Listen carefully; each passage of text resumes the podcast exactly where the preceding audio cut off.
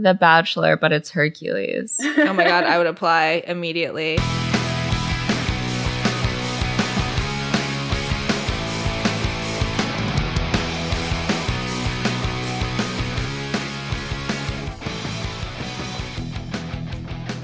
hello, hello, everyone. We're back, back for more. Oh, yeah. We have a very exciting theme month for you guys. Yeah, if you guys didn't know, we love a theme. It's like an obsession, honestly. the theme parties, the theme outfits, it's um, a whole thing. But for April, we're doing animated Woo-hoo. April. We have literally um, like never covered an animated film. Yeah, and it only makes sense because we are doing movies that raised us, and what raises one more than the cartoons we watched as children? And to kick it all off, we're doing like a Disney classic. Yes, we are doing my favorite Disney movie of all time. So you know it's going to be a banger. We got a little singing muses, we got some romance, we have some daddy yes. issues. I love it. And a very applicable sponsor for today's episode. We're super yes. stoked.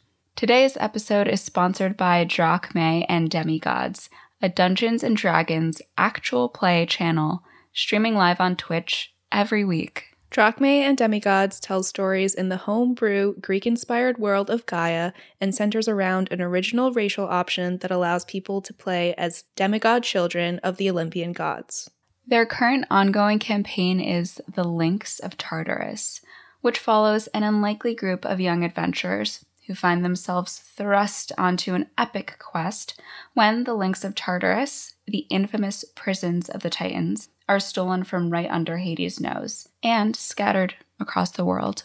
Our heroes must collect the links before a mysterious, dark presence unleashes the full power of the Titans, threatening both Gaia and Olympus itself. The Links of Tartarus airs every Monday at 7:30 Eastern on Twitch, and you can catch up on previous episodes on their Twitch and YouTube channels. So check them out at twitch.tv slash drachmae and demigods, and you can follow them on social media at drachmae and demigods on Instagram and at drachmae demigod on Twitter. Hell yeah, guys. Go check it out. I've seen a little bit of the stream and it's really fun, especially if you're into D&D. Getting to see it live is honestly a blast. Yeah, and of course all of these links will be in the show notes, so hit them up. Yeah, go click, go click around, click around town. um, we also have a super fun guest on today's episode. I'm so stoked. She is the CEO of the company, Miss Erica Stevenson of Moan Inc. We had so much fun getting to chat with her. She was a blast and a half and just an amazing classicist. I was like, oh shit, the book's on this one. Yeah, we have a really educational episode for you guys. Yeah, honestly, but it's it's fun. I promise. Yes. Get yourself like a mimosa or something and Ooh, sit down and enjoy it. That sounds good. We do also want to shout out Little Lady Baby. We are brand reps for them and you can find their link in our bio. And they have a ton of vintage inspired items on their boutique. Yeah, they have a brand new collection that just dropped a couple days ago, and it's of like comic strip style pinup drawings that are made to look like an Instagram post on this t shirt. They're so cute. So if you want to get yours, shop that link in our bio. And before we get into it, we just want to make sure that you're following us on all social media. You can find us on Instagram, it's Movies That Raised Us. You can find us on Twitter at MTRU underscore pod. Yes, and you can find us on TikTok. Our TikTok is poppin' at Movies That Raised Us pod. And send us an email. Are you feeling like writing yeah. a letter? You want to talk to someone, you want to chat? Head over to movies that raised us at gmail.com. We can be your personal love line. Um, we can be a, you know, a friend, a friendly shoulder to lean on. We can be we can be anything you want us to be, and we'll try our best. And we may not be the best, but we're our best. Exactly. You know? Shoot for the stars. Wait, shoot for the moon, shoot. land amongst the stars. Yes. and on that note, let's get into it.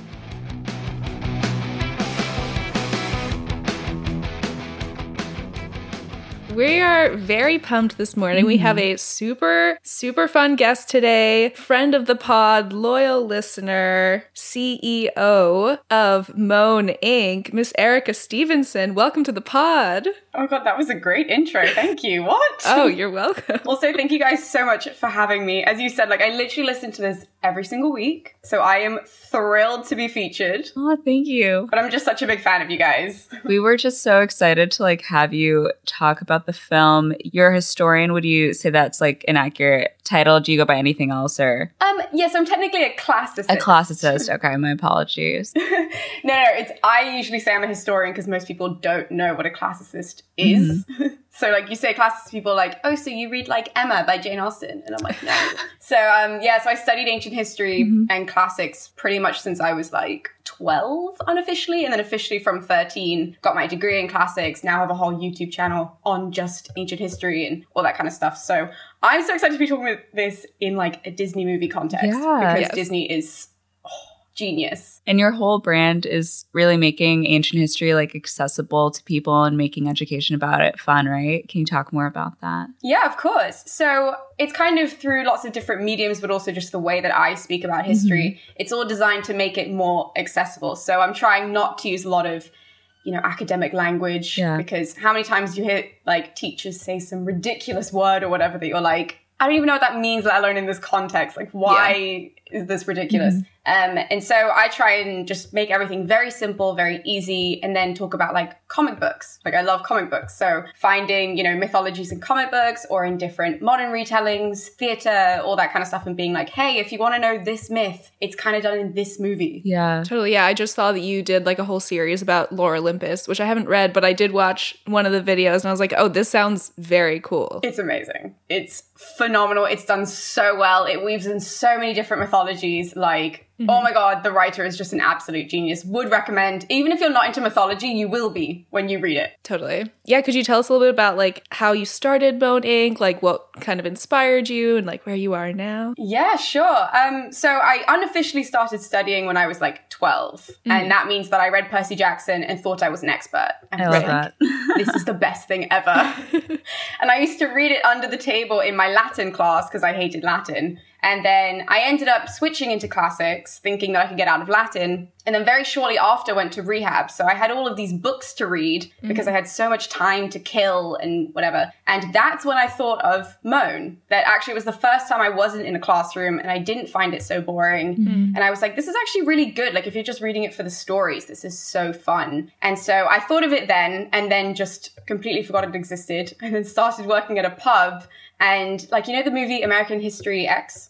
No, I don't. It's a very dark film, but it has that guy in um, Fight Club in it. Oh, Edward Norton. Okay. Oh, yes. So he's in it, and one of the guys who wrote that script used to come into the pub during this brief period, mm. and I would like talk to him all the time about movies and whatever, and we eventually talk ended up talking about the topic of moan and he was like you should just do it he was like that sounds really good Whoa, like, you should yeah. just do it and i was like okay so that, and then literally the next day recorded my first video. That's awesome. Like, James told me to do it. What a little like fairy godmother moment. And you know what's funny is that he came in for like a two or three month period and we spoke nearly every single week about Moan or about what he was mm-hmm. doing and all this kind of stuff. And then I never saw him again. Wow. Like he just never came back in. Wow. Bizarre. What if he never existed? I he know. Was just, like, figment of a spirit coming to you from the beyond. Bizarre. I mean, my first video was rubbish. It's still up on all social media. So I'm like, it's just funny now. But the point is that that was when I started. And then I was like, okay, now we're going to keep going. Totally. Yeah. Yes. I, I had the pleasure of being in a moaning video back in 2019. Wait, is that the one with the egg? Yes. Okay. Yes. I did get hit by an egg. What you didn't oh, see oh, no. in the video is that I actually fainted afterward. Yes. it was uh it was like a chariot racing video, so I had to run in Central Park and I hadn't eaten. I didn't get a lot of sleep the night before. You cut your thumb. Yeah, I cut my thumb. I ended up fainting. It was a time, but the video turned out great. It was super enjoyable to watch. I was so like shocked because my back was turned. I was like literally turning off the camera or something and making sure that the other person with the camera was like, "Yeah, you have like the SD card, whatever. Hand that over to me." And then someone's like, "Yo, Christina's on the floor," and I was like, "What?" And she's just on the floor in the middle of Central Park. No. I was like, oh my God. Yeah. yeah. I remember thinking, I was like, I'm about to throw up or I'm about to faint. And honestly, Fainting? I'm glad that I fainted. a little bit of a better option. Yeah. On that note, I guess we should probably talk about what movie we're doing today because I don't think we've even introduced it. Um, today we are doing the 1997 classic, personally my favorite Disney movie of all time. Whoa. Big words. Yes. Hercules. Applause, applause, applause. Pop, pop, pop. Or Huncules. Yes. Exactly. Yeah, I love this movie. I've uh, loved it like my whole life. Um, but yeah, it's just like such a good time. The music is so good. Mhm. It's like criminally underrated in my opinion. Definitely. I feel like it doesn't get the love that it deserves in like the general Disney zeitgeist. Yeah. Totally agree. I listened to Go the Distance on this like Disney CD that I had for ages. I was like simply vibing in the car. I still have the cassette of it. Oh Like my I gosh. literally use it as a prop. Whoa. And I just like cannot part with it because I'm like, what if I get a cassette player one day again? But even not, I can just stare at it. It's so pretty. I think I have the VHS for this movie in my parents' house somewhere, I'm assuming. But yeah, the story is just so enjoyable. It's so smooth. Like, I think the plot just goes perfectly together. When I was watching, I was like, okay, and then what? Like, does he make it out? Like, does she tell him that she loves him? Like, I was so engrossed, which I didn't really expect because I'm not very much like an animated movie person. Um, but Disney really nailed this. Totally agree. I literally remember the first time I watched the movie, I watched it with my older brother. And oh my God, I must have been like six or something. And I remember just sitting on the sofa and being like, this is the greatest thing I have ever seen in Yeah. my entire life. And that, like, I literally have not even changed from that mindset. I'm still like, this is one of the greatest films ever made. Yeah. And Danny DeVito? Excuse Oh me? my god. If they don't cast Danny to reprise his role in the live action remake, I will be riding in the streets. Let me know if you want to join and we can like set up a whole thing, but he simply has to. I agree. I think they've probably already called him. There's no way that you could cast anyone who would do better than him. yeah. I was reading that they are considering or like their kind of top choice for Meg is Ariana Grande. Which, like, obviously she's incredibly talented. I don't think she's the right choice, though. I feel like it should be Elizabeth Gillies. I feel like she Mm. has the Ah. gravitas and like the sass to kind of pull off the role. as a. Completely agree with that, actually. They need to give her a second chance because I feel like she did not get her just dessert from being on Victorious as other people Yeah. did. Hmm. Oh yeah, and she would be a great Meg as well. Like you said, she has like the sass that Meg Mhm. needs. Mhm. Yeah. Which I think Ariana could definitely pull it off. And obviously she has the voice. We all know she has the voice Yes. for it. And the ponytail that's already there. But if you popped a ponytail, like an Ariana Grande ponytail on Liz Gillies, she has an incredible voice anyways Yeah. that we Yeah. heard in Victorious. So it's not like you're casting a lesser singer. Right. Mhm. Yeah, it'll be it'll be interesting to see. I mean, I'm not like a huge fan of the Disney live action remakes. I feel like They be missing. They try to hit and they miss. Yeah, and like the problem is because they're putting all their money and stuff behind these, they're not creating new stories. And then like, what are kids gonna have in like 20 years? I don't know. Yeah. We'll see how this one turns out. I mean, I'm excited for it. As Yeah. a classics buff, I'm just like, I want to see what they do with it. Like, are they going to use real temples? Are they just going to shoot everything to nothing? Like, what are they? yeah, Mhm. I get what you're saying. I'm excited. Yeah. Even if it comes out rubbish, I'll still go and see it probably like three or four times just to be like, well, that was wrong and that's not right and that Yeah. makes no sense. yeah, you're like, why did you Yeah. hire me as the classicist on this project? This is how I feel about so many movies and TV shows that I watch. I'm like, Mhm. you just need someone there who's like, actually, Yeah. that's not right. Like, that's it. That's all you would need. And you would have made an incredible film or written an incredible script. Which is but weird it's like they never have that person. because I feel like on for theater projects, there's always like a dramaturg, like a historian, someone who knows the subject matter. But I feel like in films, they're just like, nah, like forget that. I completely agree that like when you watch theater, like it's always done like to the T, whether it's accuracy or just being true to the play. Like it's always Mhm. so perfectly done. Whereas I think with film, I'm not sure someone can correct me, but I think they just have a team of like researchers that then just like not even historians, just people who have a laptop who go onto Wikipedia and they're like, Yeah. this is what it says. Yikes. Yikes. it's honestly when it comes to history movies, like there's not one where I'm like, oh, that one was really good and it's really popular. Mhm. Yeah. Do you have uh do you have any recommendations for our listeners if they want to watch like a solid, well researched film? Oh. If, if one She's like, exists, I absolutely not. the one I always tell people to watch is Hercules. I'm like, Disney Hercules, that was great. I'm like, Yeah. go watch that. Um, but I mean, there's one on Netflix which is accurate, but it's that one's really boring because it's accurate. Mm. You know, that like they were too true to the mythology that I'm like, I enjoy this, but no one else likes this. Right. That one was Troy. I think it's called like The Rise of. I don't know. Either way, I know the person who plays Hermes in it. Either way, so I was like, ah, look at that. There you go.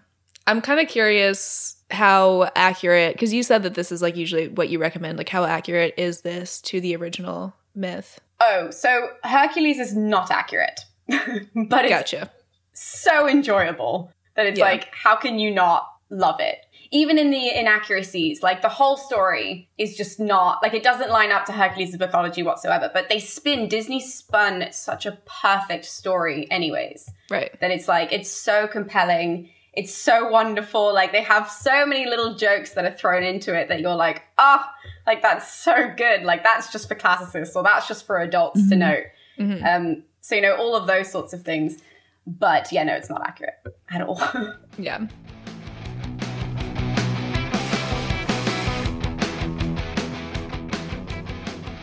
So we dive into the movie. A narrator talks about ancient Greece and the powerful gods and heroes and questions what's the measure of a hero, a true hero. Then we have these really awesome muses who interrupt him. They're super cool and hot, and they're like, We're going to tell you the real Yeah. story, okay? The story begins way before Hercules.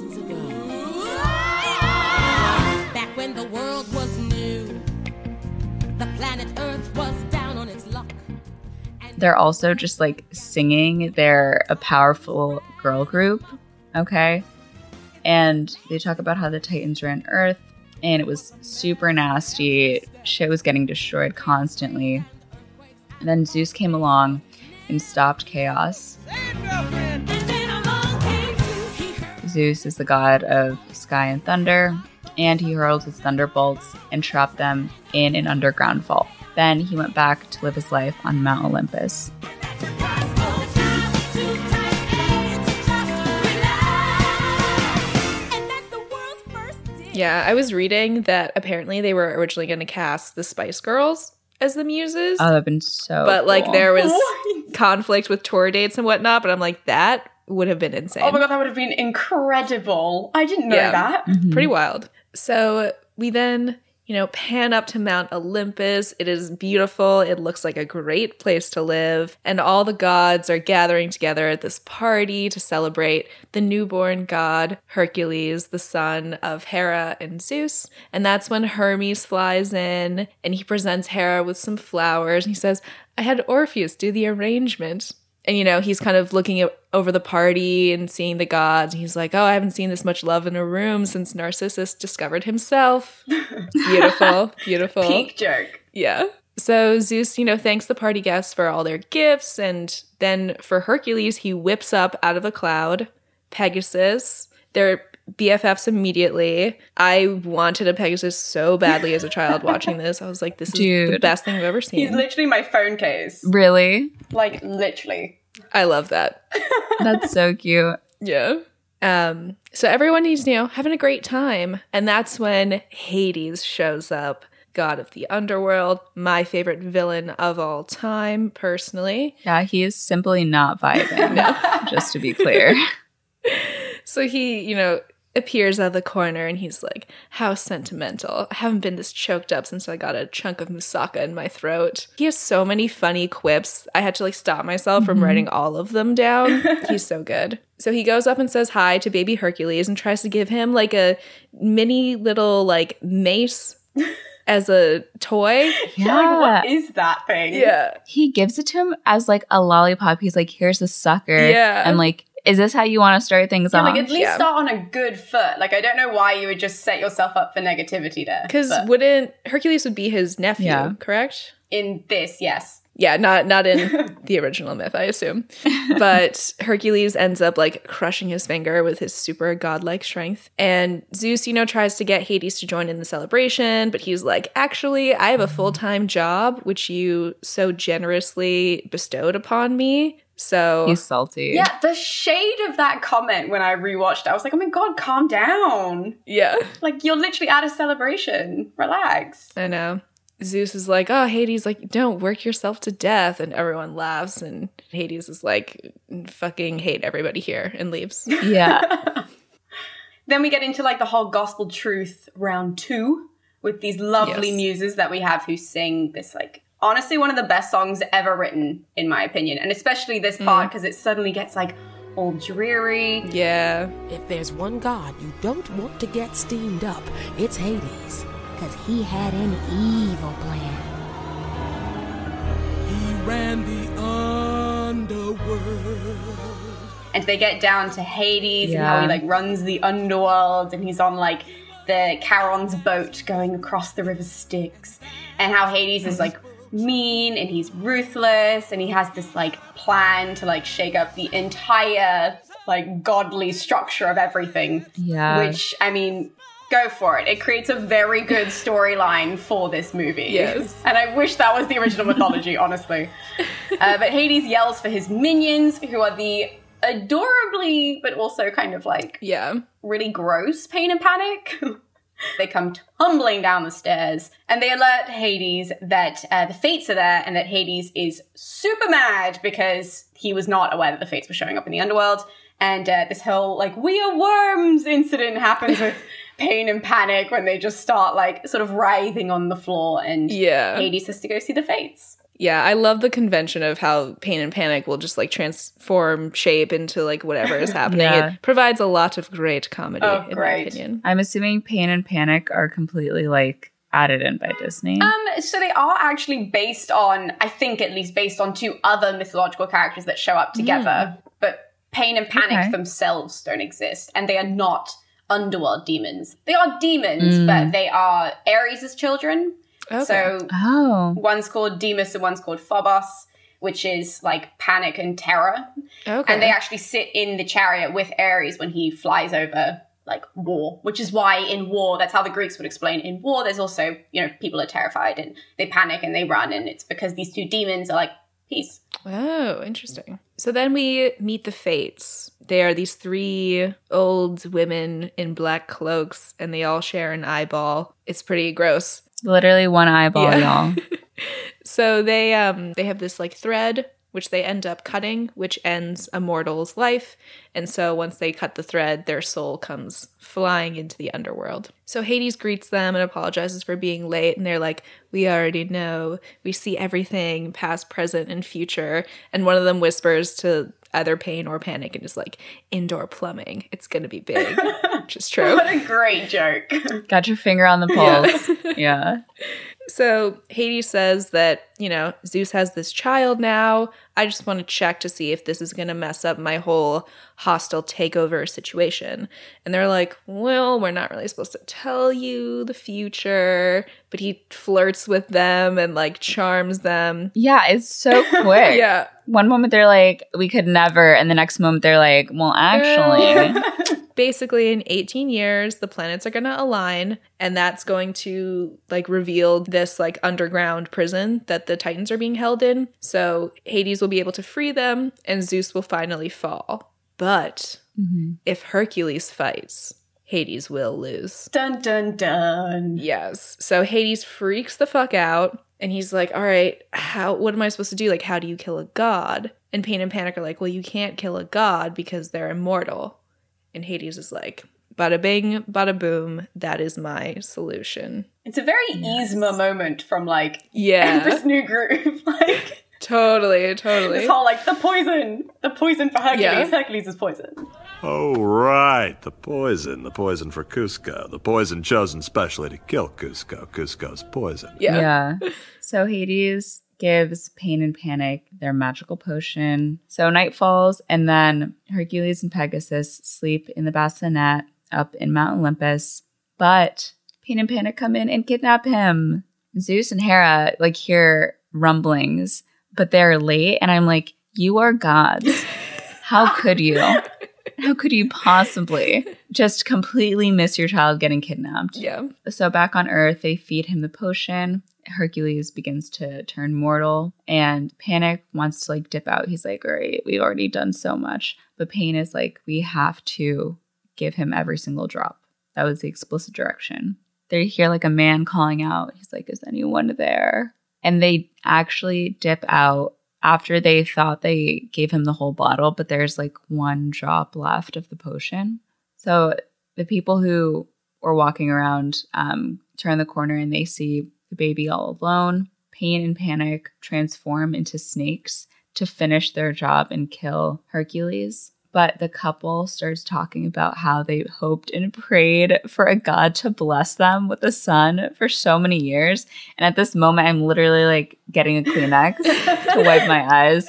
And so Hercules sees the snakes and he just grabs them and ties them together and like whips them around like he's in a rodeo Yeah. and tosses them. So I don't know what their plan was, but and they're like, uh, like we didn't really do what we were supposed to do. Let's just not tell Hades. Hades is gonna kill us when he finds out what happened. You mean if he finds out? Of course he's gonna. Fi- If. If is good. Yeah. Just like So every good. child everywhere was like, that's a brilliant way of thinking about it. Yes, like this has shaped my worldview. I am changed. Yeah, exactly. Literally.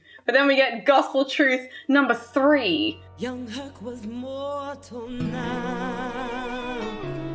But since he did not drink the last drop, And Zeus and all the gods, they go out looking for Hercules, but when they end up finding him, it's too late. Unfortunately, he's human at this point, which means he can't go back up to Olympus. He can't live with them. They've got to just watch from afar. And uh, since he didn't, you know, drink all of this potion, though, it means he still has a little bit of godlike strength in him. So even though he's stuck down on Earth, he still has all the powers that come with being a god.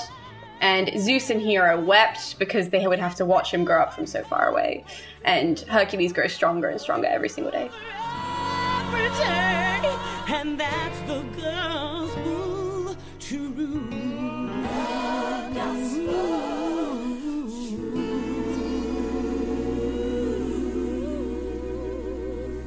So then, you know, we jump forward in time a bit. Our Hercules is now, I guess, a teenager. Gotta be 17 ish. He'd be almost 18, yeah, because 18 years for the planets to align. But Hercules is like carrying this freaking cart with just mountains of hay on it with his dad and like the donkey who sprained her ankle. um, so they get to the marketplace where they're gonna like, you know, sell this hay. And dad tells him to, you know, wait by the cart, don't get into any trouble. Hercules is kind of like has a reputation of being really clumsy and is not able to handle his strength.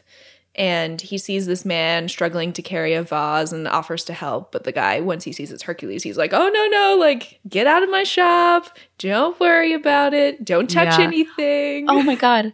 That guy is voiced by the same guy who plays Newman in Yes. Seinfeld. Oh. First time I watched Seinfeld, I was like, what is happening?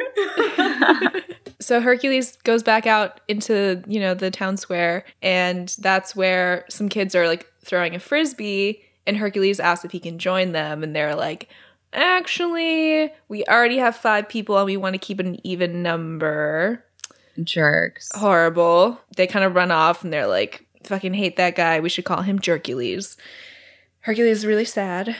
But then the frisbee like comes in his direction once again. So he tries to catch it, but ends up smacking into a pillar and just knocking down column after column Yeah. after column. Just irreparable damage has been done to every local business in this town. Yeah, the economy is crashing right now. They will never financially recover from this. so it basically all lands on like the vase shop which at first survives until hercules like slips and crashes into it crushing every single vase Yeah. That last slip did not feel like an accident.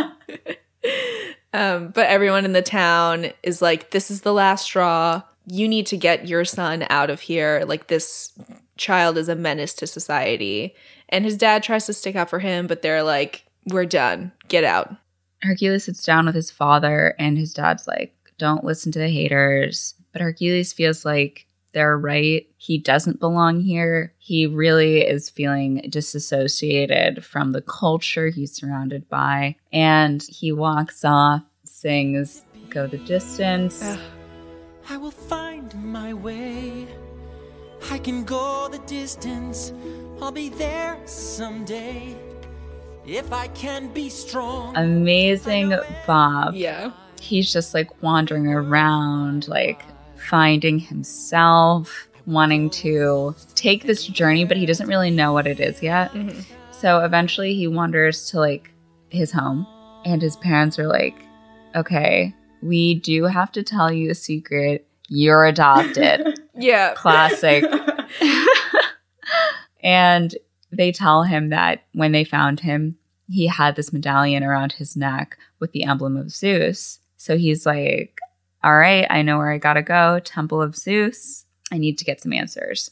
And he says goodbye to his parents. He does tell them, like, they were the best parents he could ask for. Did you write this soon to be Himbo Supreme? I did write that. He is Himbo Supreme. I want Zac Efron to play him. Oh. I think it would be oh. great. I don't think that Zac Efron has a big enough frame. Like We need like he big needs somebody like huge. Yeah. like that. We need like that upside mm, down Yeah. triangle shape. Have you torso. seen Noah Centineo lately? No, does he look like that? You have to look it up. Noah Centineo. I li- I genuinely don't know if it's like the Taco Bell endorsement or what. He looks huge right now. Wow. Like six pack, eight pack, whatever. Like the last photo I saw of him, he looks super Oh my ripped. goodness. Wow. Yeah. I don't know what it's about, but he's doing something good. So Hercules ends up walking for days, but he finally makes it to the Temple of Zeus. Which is on some random hill and isolated from everything, which is like a great detail that I love. I'm like, why is this temple mm. in the mm. middle of nowhere? But either way. Hercules, he goes to his dad and he asks him to like hear his prayer. And he's like, Who am I? Like, I'm confused. My parents just told me this. I've spent 18 years living a lie. Yeah. The Zeus statue, it like gets struck by lightning and it comes to life. And he does this whole like, mm-hmm. my boy, my dear boy. And Hercules basically is scared shitless by it, as you should be if a statue starts Right. speaking to you, especially Yeah. in a temple. This shit is massive. It- like But I'm also like Hercules, like you must have seen some crazy shit. Like you believe in magic. this is like ancient Greece. But also when like a stone hand reaches for you and picks you up, as Zeus does with Hercules, that's that's something else. That's not just like a voice. Fair. That's like, oh, I'm Yeah. being attacked by a stone. so Hercules is super confused by this when Zeus is like, You're my child, essentially. Hercules is like, Excuse you? Does that mean that I'm a god? What the hell does this mean? Why would you leave me on Earth? Most importantly, if I supposedly am a god.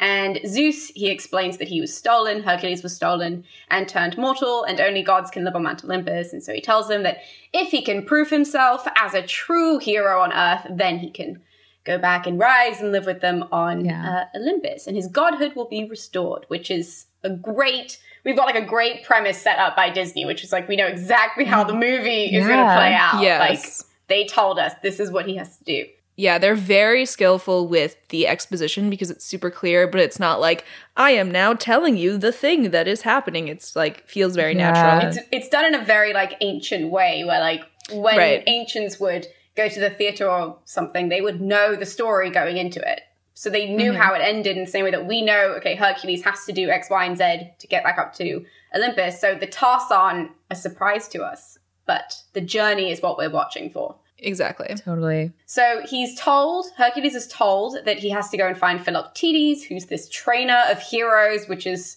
incredible. I think it's such a good character to throw in there.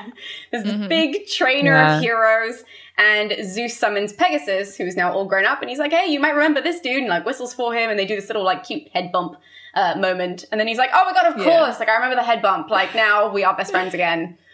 Because Yeah. that is how we all remember friendships. And Hercules hops on him, and then they fly off to go find Phil, who's on his own little island. And uh, we get this nice little extra of Go the Distance thrown in there as well. yes. Yes. I do like how instead of a fairy godmother character or like whatever, it's literally like his job is to train heroes. Like this is a profession in this time period. It's such a funny thing. I think it's funny, but it's also just so good. Like, like it's just one way of encompassing Yeah. so many different characters into one guy. Because it's like, look, he just trained all of them, so he knows all of them. He's going to list them all off. Yeah. Like, awesome, super easy. I wish he existed in real mythology. It would be so much easier to trace everybody back to this one guy who trained Right. them all. yeah. Oh, that's Phil's boy. Yeah, like, oh, okay, now we can go back to that text. Find a list Yeah. of Phil's boys. So Hercules flies through the night. He lands on this abandoned, kind of spooky looking island and looks around for Phil. He ends up coming across like some nymphs who are like chilling by the water and sees this like goat stuck in a bush. And he's like, Oh, let me help you, buddy. Pulls him out. And it is, in fact, Phil. AKA Danny DeVito. Yes, yes. He ends up like chasing after the nymphs, but they're like, get away from me and turn into like flowers and trees. And one of them like smacks him with his tree branch. It's pretty great. so then Hercules is like, hey, dude, like, I'm looking for Phil. I want to become a hero, like a true hero. Mm-hmm. And Phil is like, I'm retired.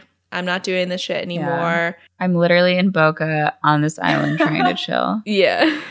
I'm just trying to like hang out with the nymphs, not trying to do any manual labor. Mm-hmm. Fun fact, he says, I'm retired, but two words, which in Greek it's two words. Oh. In Greek, it's I wrote it down phonetically because I was like, "There's no way I can say it." It's ine syntaxi syntaxikos. I think is how you say it. Some Greek person just heard that and was like, hmm. "What in the world?" But those are two different words. Any of our Greek listeners, please write in and let us know. they should know from my channel. I'm always like, "Please help me, Greek people." so we've just continued that theme over here. Yeah, but Hercules is like, come on, man. Like, have you ever wanted something so bad you'd do anything for it? And Phil is like, I trained every hero and they all let me down. I've been burned before. Yeah, none of them could go the distance. He kind of like goes through some of the old heroes that he's trained who have all failed. I think he makes reference to like Jason and the the Yssuses. Oh, that's such a good line. lot of uses. Yeah. and he says that, you know, none of them could go the distance until he found Achilles. That was like the guy who had it all. Like he was amazing, except for that goddamn heel. Literally.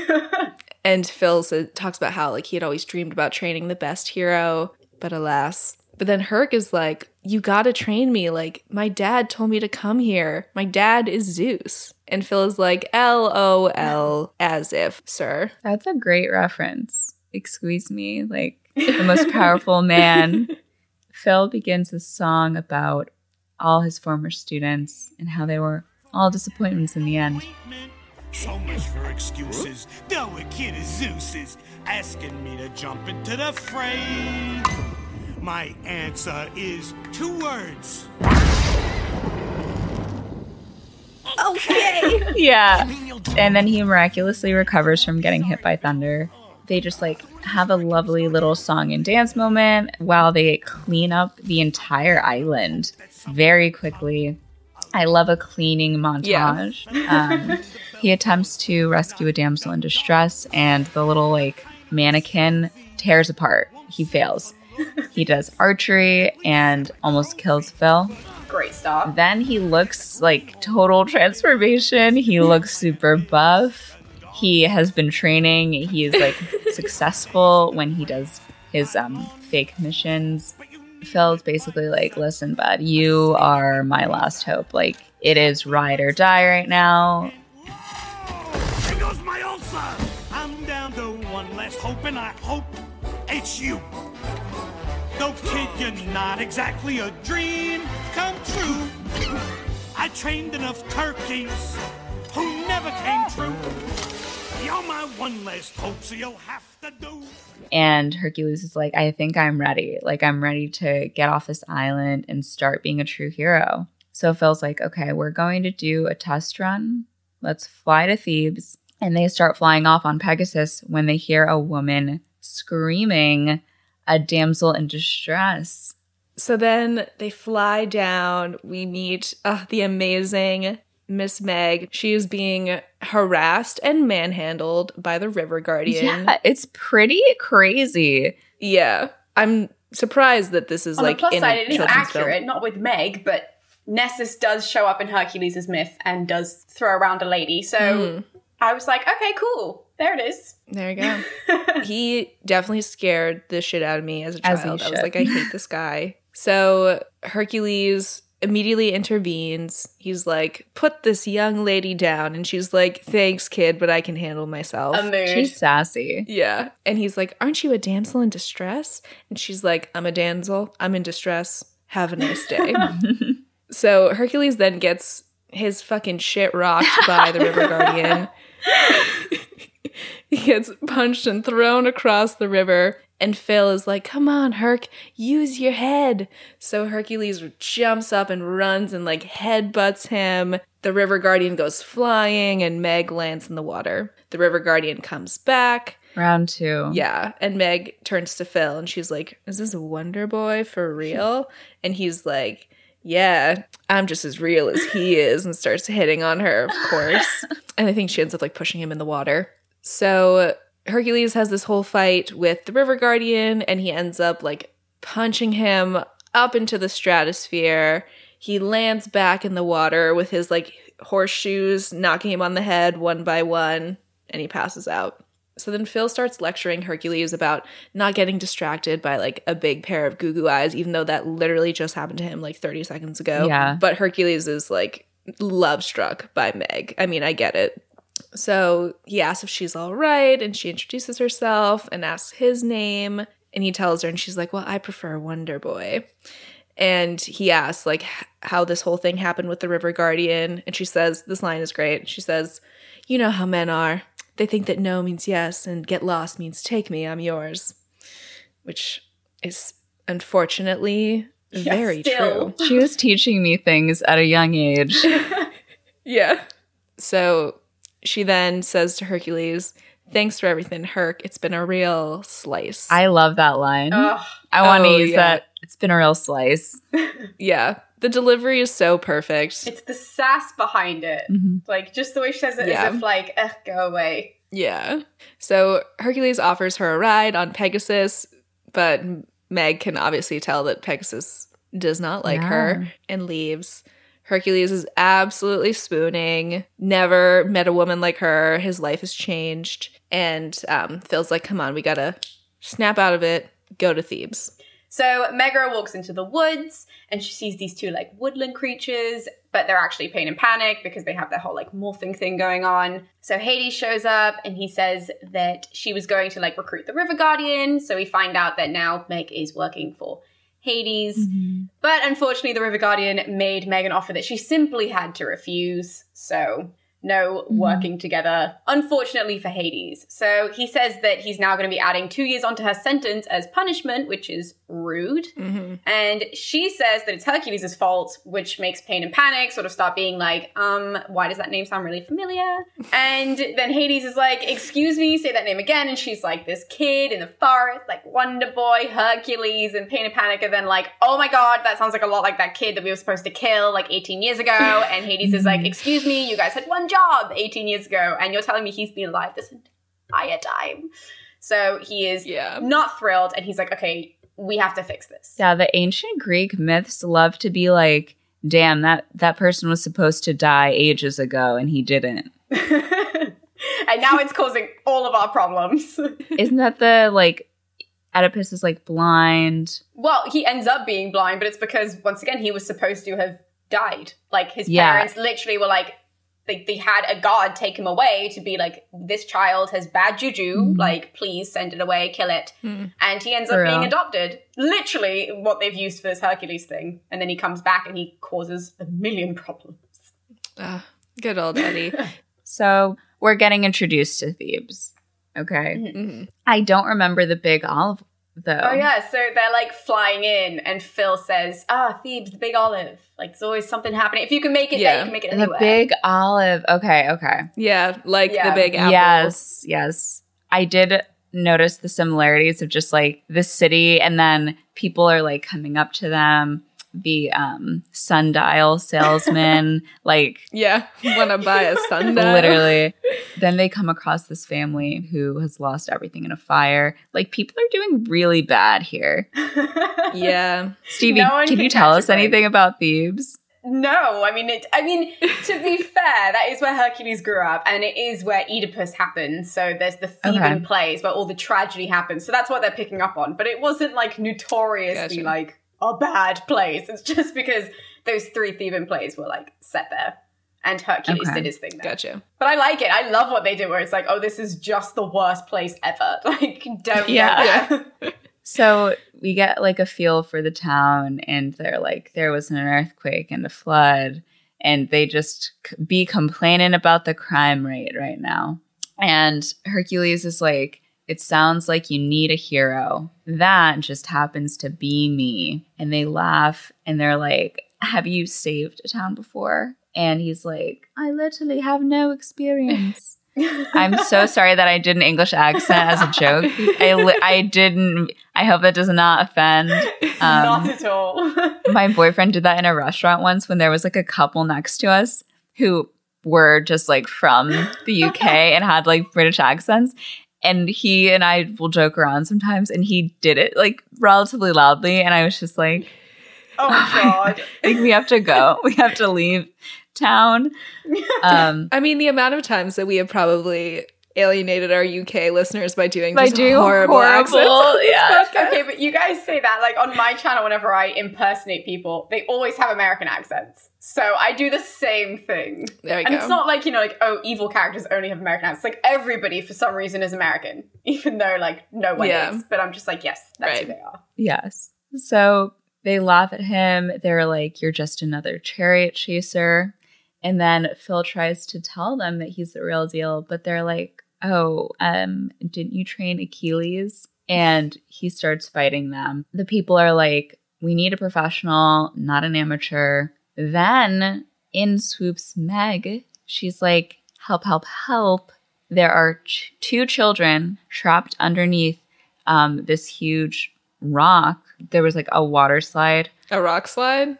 A rock, yeah, that makes way more sense. I think water slide. They go to a theme Was an park. They autocorrect. fall off the water slide. exactly. So he grabs Meg and they hop on Pegasus and they fly right on over. Yeah, so they get to this gorge. We have like one of my favorite jokes of the movie when the kids are trapped under the rock and they're like, "Someone call IXII." It's funny, but it's wrong. But yes, it's funny. Oh, is it? Yeah. What's what's the what would the actual nine one one? Well, it's in? Greek, so they used in the same way they use like letters to represent their numbers. Mm. So I think it's theta, alpha, alpha. Like one would be alpha. So I think it's theta, Mm. alpha, alpha, alpha would have been what it should be. But obviously, an audience isn't going to know that. so Right, that's right. a joke that you're like watching it being like, well, that's wrong. But it's funny. We're letting it slide. Yes, Like that one's fine. So the little kids are like screaming, and Hercules lifts this. I simply can't stress enough how giant this rock is. It's like the size of Oh, yeah. a hill. He lifts it up like above his head. The kids run out. and He's like, "Be careful next time." And one of them's like, "Jeepers, Mister, thank you." And they run off. So turns out that the kids obviously are actually pain and panic, and they go up to join Hades and Meg, who are like watching nearby.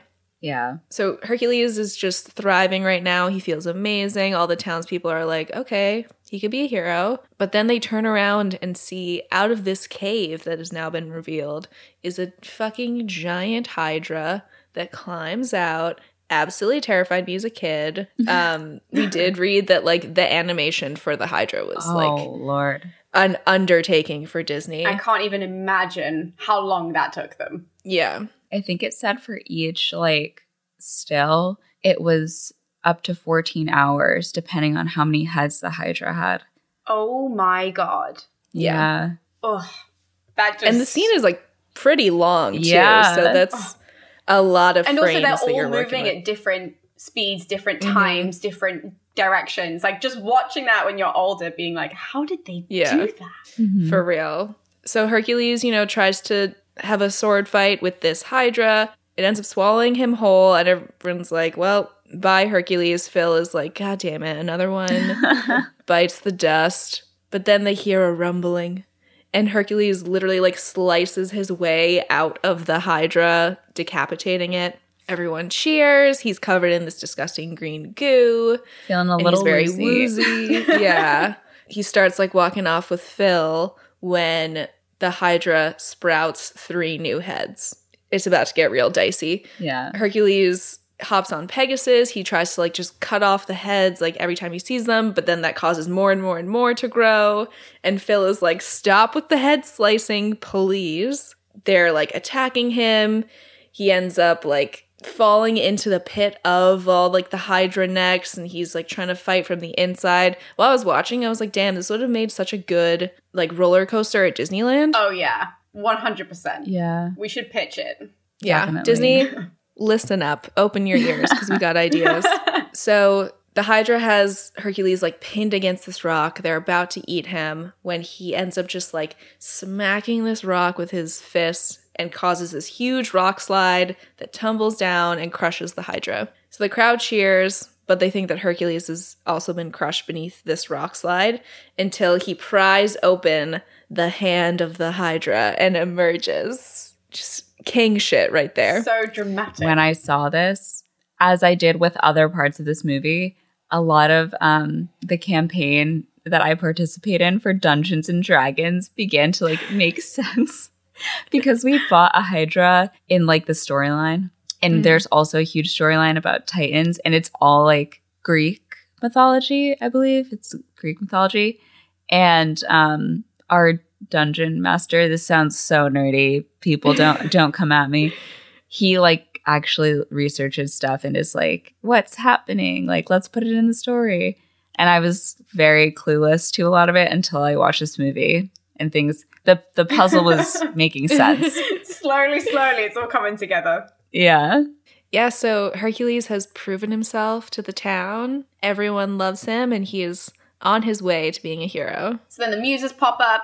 They fill in this part of the story for us as we absolutely love when they do it. And they say, From this day forth, the boy could do no wrong. And he went from zero to hero.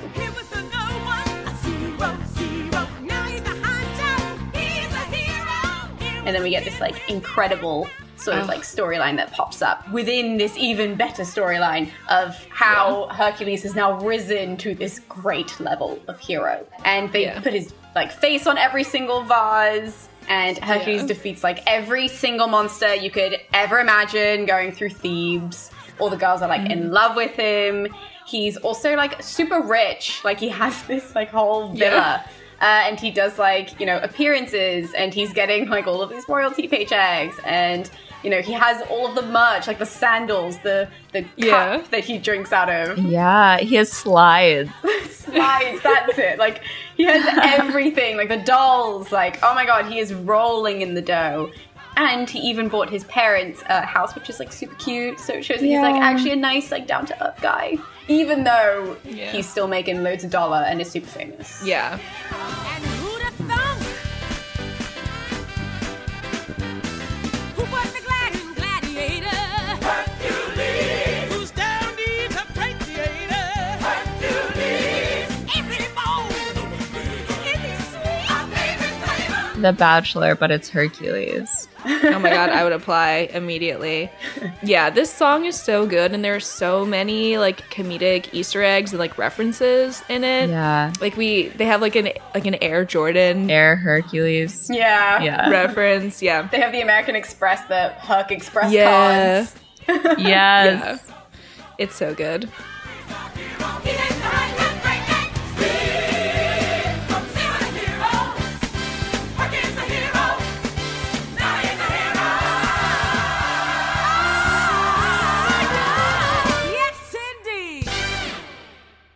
So, meanwhile, in the underworld, Hades is fuming. Um, he's destroying his vases and he is like about to murder Pain for wearing Air Hercules like slides. And he tells them there's only 24 hours left until the planets align. Meg is laughing at him.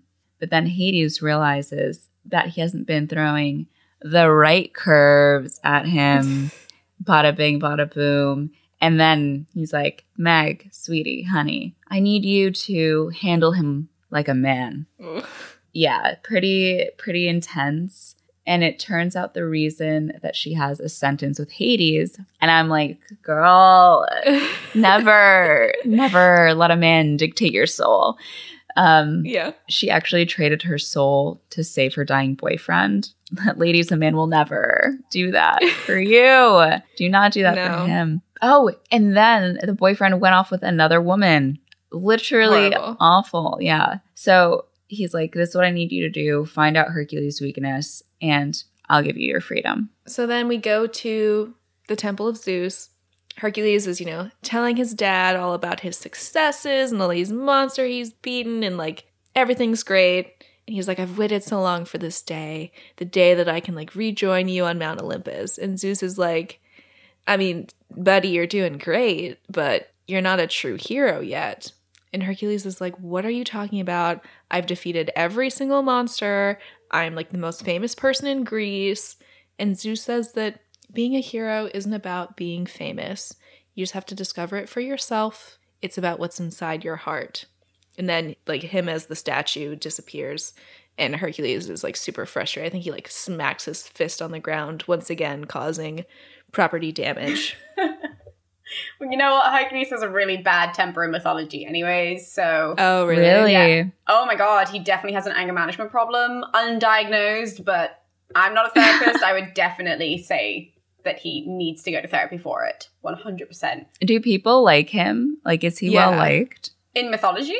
Yeah. Mhm. Oh yeah, yeah, yeah. No, he's like like your quintessential. What you imagine as a hero, Hercules is that. Like he's just Okay. born to be a hero. He does incredible things, and he has an anger management problem. But like, it's not. You know, people aren't like, oh, that guy is so mad. Like Mm. that's just more like his one fault that people are like. He's great, but he's got a temper on him, Right. Which is fine. We can handle that compared to some of the other heroes. Like I would much rather take Hercules over like Theseus, for example. Mm. So we then cut to Hercules in his little villa. He's got like a nice pottery painter in there. So he's posing. He's got actually like Scar from the Lion King on him as like his little clone. Yeah. Uh, and so, like, while this is going on, like, Phil is going over his schedule. So we've got like a whole sort of like famous and assistant sort of dynamic Yeah. showing up here. And Hercules gets like super fed up. He ends up like breaking his pose because he's like, I just don't, can't handle this today. And the vase painter literally has a fit. He like scribbles Yeah. out his whole painting, which was so good. I was like, why would you do Yeah. that? But he scribbles out the whole thing and he just storms out. He's like, I can't work under these conditions. Hercules then says that it's like kind of bullshit, like, and he isn't gonna like get closer to Olympus, and he's just like, this is ridiculous. Like, I've worked so hard, I don't know how this can be. Phil tells him that like he's got something that he's never seen from another hero, so he's got to. Basically, Phil is like, look, you have to keep going. Yeah. Because something is gonna work. Okay, you have something, so just keep pushing through. It's frustrating, but you got this. Now the door then like bursts open and we have like a bunch of fangirls that run in, totally break up this like beautiful scene between Phil being like super encouraging. Fangirls are just like squealing all over the place. They swarm him. And Phil ends up having to distract them and send them away in the opposite direction, kind of being like, I saw him go that way. Um, Yeah. just so that Hercules can have like a moment to himself. And then the door Mm-hmm. closes and enter Meg from behind the door. She then finds him hiding behind a curtain because of all these fangirls. He had taken refuge Yeah. behind a curtain as if that's going to help. Yeah, he has a moment where he's like, "Oh my god," 'cause, like pulling up his strap on his like, suit. A little risque. yeah. Like, just because Meg is there, he's like, oh my goodness, I'm so overwhelmed now. so he then starts like fluffing about uh, and he says that he could like use a break to like play some hooky and all of that shebang with Meg now in the room. yeah. Yeah. So they actually get to go on their first real date um, since they met 20 minutes ago. and they went to dinner. They saw a play, Oedipus. And Hercules is like, that Oedipus thing, man, I thought I had my problems. I'm like, sweetie, you're so lucky. and he's like, I just had so much fun. He thanks Meg. And she does this little thing where she pretends to trip. She's like, I have weak ankles. And he lifts her up and like puts her down on Oh a my bench. God. And at that moment, I was like, I'm having heart palpitations. and she's like, Yeah, I, I know my weak ankles, they're so weak, but like, do you have any weaknesses that you would like to tell me about right now? and he just skips the stone on the like little um fountain and literally breaks off the arms of a statue. Do you know the name of that? Do either of you know the name of that statue? Venus de Milo. Yes, the Venus de Milo. And I'm like, ah, what a nice little reference. Yeah. But he says that he just wanted to be a kid like everyone else when he was younger. Meg is like, why did you want to be like everyone else? Like, everyone is just petty and dishonest. And I'm like, yeah, You're nailed wrong. it. yeah, points. And he's like, yeah, but not you. Like, I don't feel so alone when we're together. And she is just feeling conflicted and like an asshole. And she says, you know, sometimes it's better to be alone. Nobody can hurt you. And he takes her hand and he's like, I would never hurt you. And she's like, I wouldn't want to hurt you either. So maybe we should just like stop this now. But out of nowhere, Phil comes in on the Pegasus. He has like a police searchlight going on. Yeah. And he's like, cut this shit out. You need to come home like right now. You have so much to do. And then he gives Meg a flower and a kiss before he goes. So they fly off on Pegasus, but Phil gets knocked off the horse and he ends up landing back in the garden. So then we get a simply iconic song from Miss Meg. I won't say I'm in love. This song is so freaking good. There's not really much to say about it other than how amazing it is, because I will never do it justice. But it's basically about how, like, she can't accept the fact that she is totally crushing on Hercules, and she's like, oh, love schmov, not into it. But the muses are singing behind her, and they're like,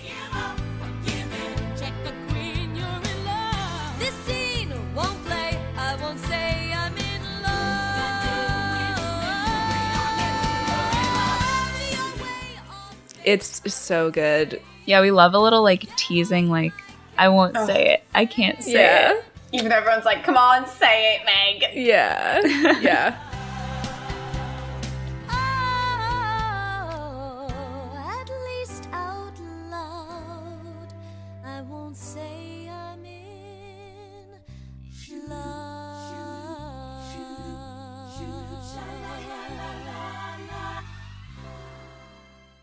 But then, after this wonderful song, Hades obviously pops out of this like cute couple statue behind her, and he's like, "Hello." Um, completely kills the mood from this incredible scene that we have with the muses. The muses even like they dip out because they're like, "We don't want to be here now." And he asks for like all the details about the date. And Meg is basically like, no, I can't do this anymore. You have to find somebody else. He then reminds her, actually, I own you. So that's not how this works.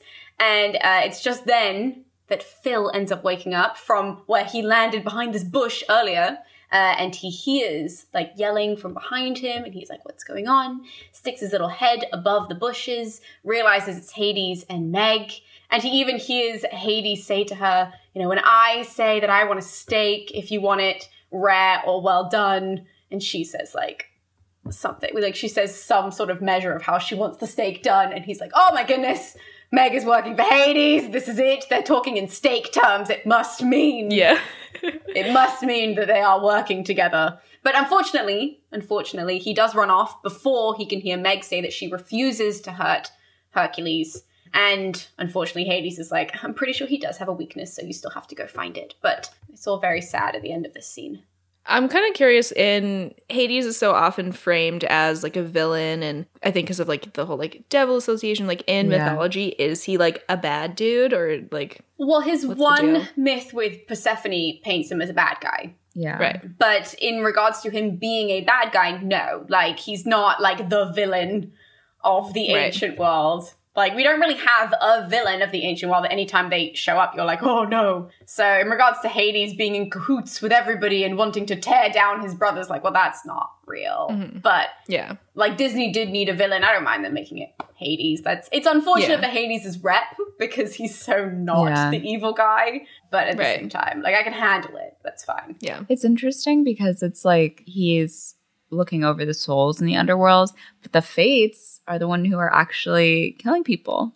They're like snipping the strings, right? Yeah, so the fates there are three of them, and they have like this string, but each one of them, like one of them, like threads the string, one of them measures it, and then one of them cuts them. So they all have their individual roles. Mm. But the fates, I mean, everybody is subject to the fates. So even Hades, he can't bargain with the fates. Like that doesn't happen. Like the fates are their own mythological entity. But so the fates, though, with their whole even like their eye sharing thing, like that's Mhm. not mythologically Yeah. accurate. Okay. that's, there are people who do share an eye and a tooth, but that's not the fates. It's three other Ooh. old ladies who share an eye and a tooth. One tooth.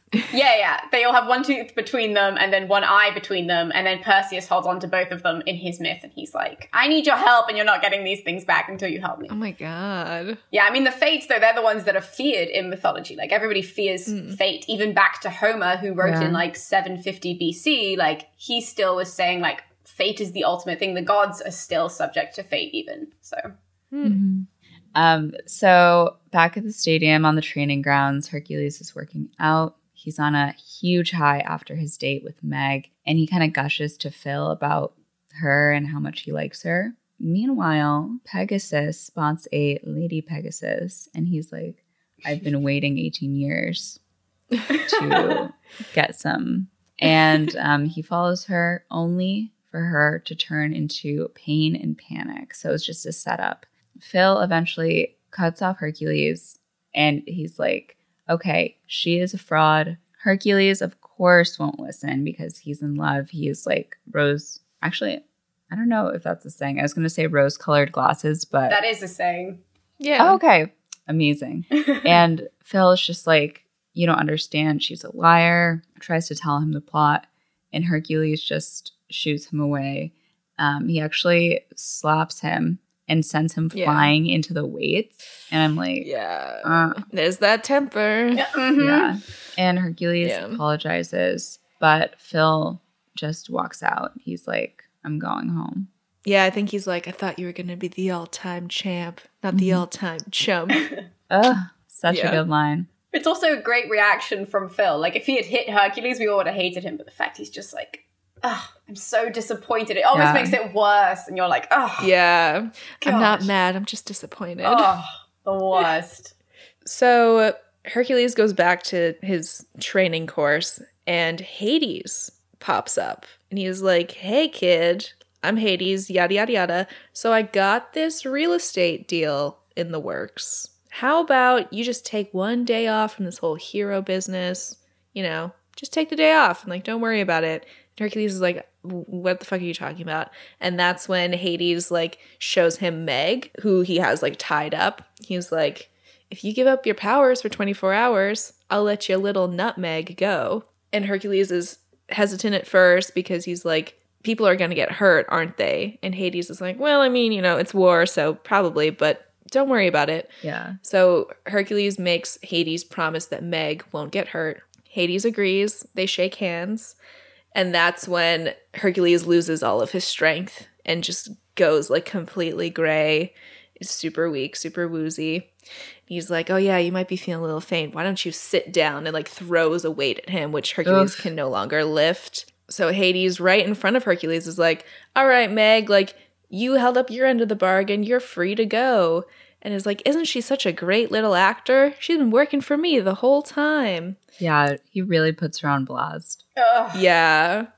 And then like the two little kids that he saved from the rock come up and turn into pain and panic. It's horrible. Um, Meg tries to like explain herself, but he's like not ready to hear it. Obviously, I mean, he's just been played real bad. So the planets align, and the underground prison, which is Tartarus, but I love the description of the underground prison. Um, so Tartarus opens up, and all of the Titans are like revealed. I couldn't tell you who these Titans were in real mythology. they just took like the elements of the earth, and they were like they're all Yeah. now demons. Yeah. Like I was like, who's the ice dude? But anyways, so the Titans are revealed, and Hades like riles them up. He gives this like crazy speech to them. He frees them, and he's like, "We're gonna go and destroy Zeus," and they're all like, "Yeah." And the Titans start like marching. It's super momentous, and then we hear Hades in the background. He's like, "Uh, guys." Olympus would be that away. Turns out they're walking in the complete wrong direction. And so they all have to like awkwardly turn around and they're like, oh, right. And uh, then they start marching in the correct direction. And Hades then decides to stop one of them with one eye.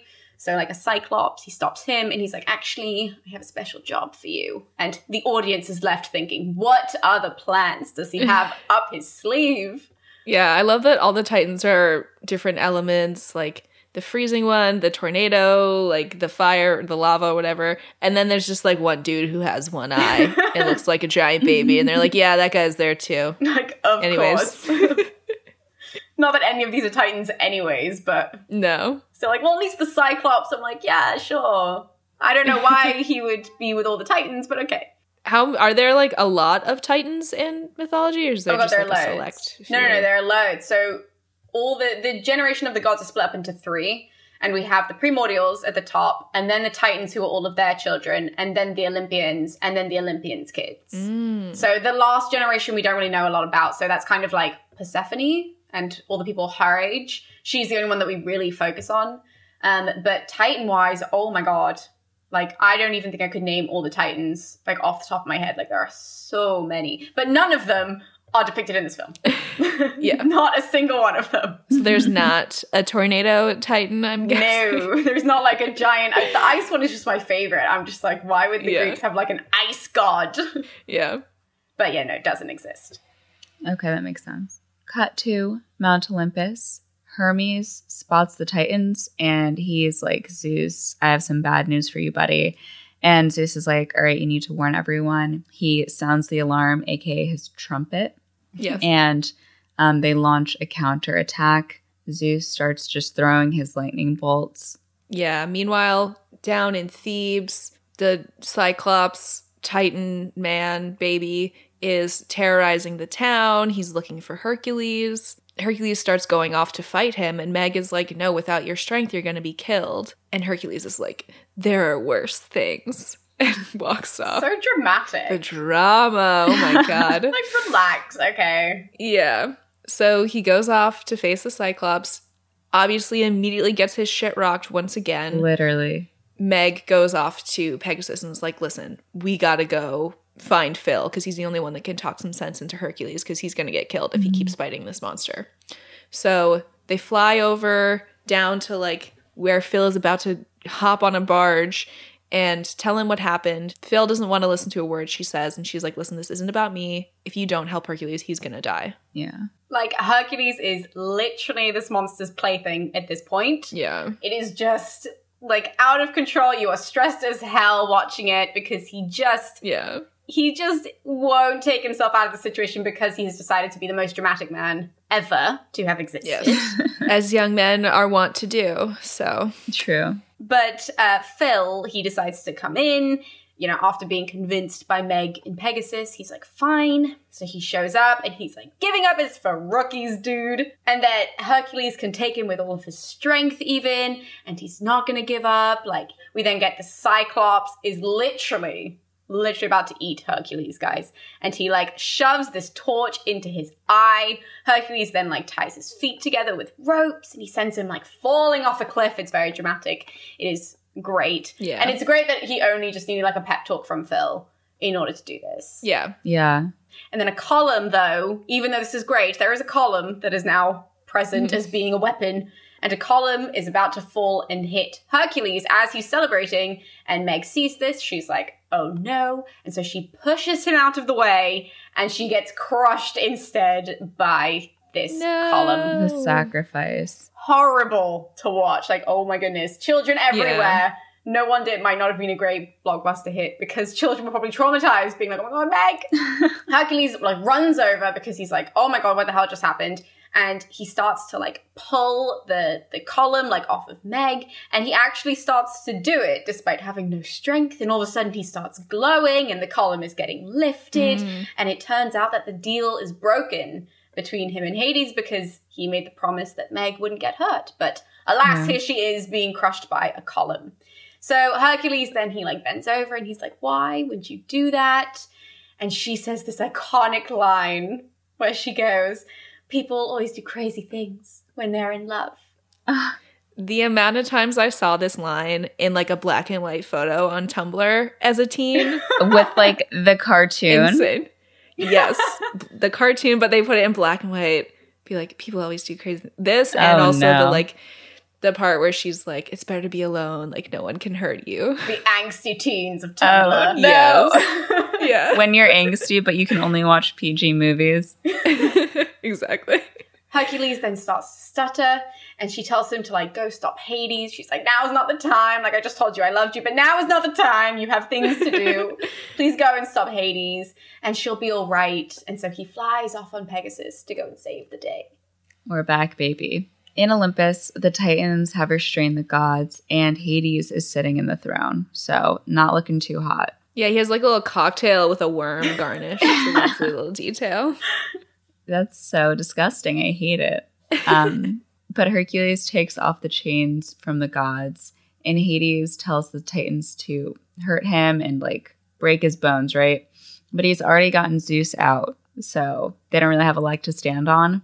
And there's Yeah. a really funny moment where Pegasus also blows all of Hades' hair out. Oh yeah. So Hercules grabs one of the Titans, who's the tornado, and he ends up like swinging it around to suck up the other Titans. And then Hades rides down to Earth looking for Meg, who's about to die. Fate snips her string, and just as she's dying, like Hercules gets there, no pulse. He didn't even get to say goodbye. Horrible. Oh my god, tragic, honestly. Yeah. the way that my heart broke watching this as a kid. Oh, oh my and Phil just like shakes his head. So then we go down to the underworld. Hades is, of course, ranting about how, like, he planned this for all these years and he came so close just to, like, fumble at the last second. And then who appears but Hercules? And he's like, let Meg go. And Hades is like, let me take you on a tour. So he brings him down to, is it the River Styx? Is that correct? Yes. Brings him down to the river Styx, which is filled with like all of the dead souls just swirling around. And that's when Hercules spots Meg's soul. So he tries to reach for her, but once he touches the water, like Oh. it sucks the life out of his hands. They're all like, nasty. "Mm, it's gross. Hercules is like, all right, I'll make you a deal. Take me in Meg's place. And Hades is like, okay, like the the soul of my mortal enemy's son, like in in my grasp. Like, is there a downside to this? Could I be going wrong? And then he eventually agrees. So Hercules dives into the river, and Hades is like, oh, by the way, you're gonna die before you even get to her. Anyways, just thought I'd let you know. Hercules is swimming. His body is just, it's shriveling up. All the life is being sucked out of him. He's about to reach Meg. He reaches out his hand. The fates ready the string. They're about to cut it. But then suddenly, the string turns solid gold, and Hercules starts glowing and emerges from the river holding Meg's soul. He's officially become a god. Oh my gosh. All it took was extreme sacrifice. To be a true hero. Yeah. Put your life on the line for the woman you love. Men take notes. But um, Hercules is starting to walk out of the underworld with Meg's soul in hand, and Hades is like, Hey dude, like, can you just like put in a good word with your dad for me? like, this can totally all blow over. It's like not a big deal. Hercules punches him in the face, which sends him flying into the river. All of the dead souls start like grabbing onto him and pulling him further and further into the water. And Pain and Panic are like, oh god, he's gonna be so mad when he gets out of there. We have a nice little callback to the beginning, and one of them's like, if, if he gets out. Yeah. If is good. So Hercules returns Meg's soul to her body. She's like, OMG, why did Oh you do God. that? You're so crazy. and um is it Hercules that says like people do crazy things when they're in love? Yeah. Yeah. Yeah. So they're about to kiss when they are suddenly lifted on a cloud and taken up to Mount Olympus. All the gods are cheering. Hercules walks up these like amazing steps um, to the gates where his parents are waiting, and they're ready to welcome him after all these years. And his dad says a true hero isn't measured by the size of your strength, but by the strength of your heart. Oh, Love such a that. good line. Beautiful. So the gates open up for him, and Meg is back on the cloud that they originally arrived in. She's like way far away from the action. She actually starts to walk away, and she's just like, Congratulations. you know, I'm fucking alone again, but whatever. But then Hercules turns to see her leave and he tells Zeus he's always dreamed of this, of like living with them.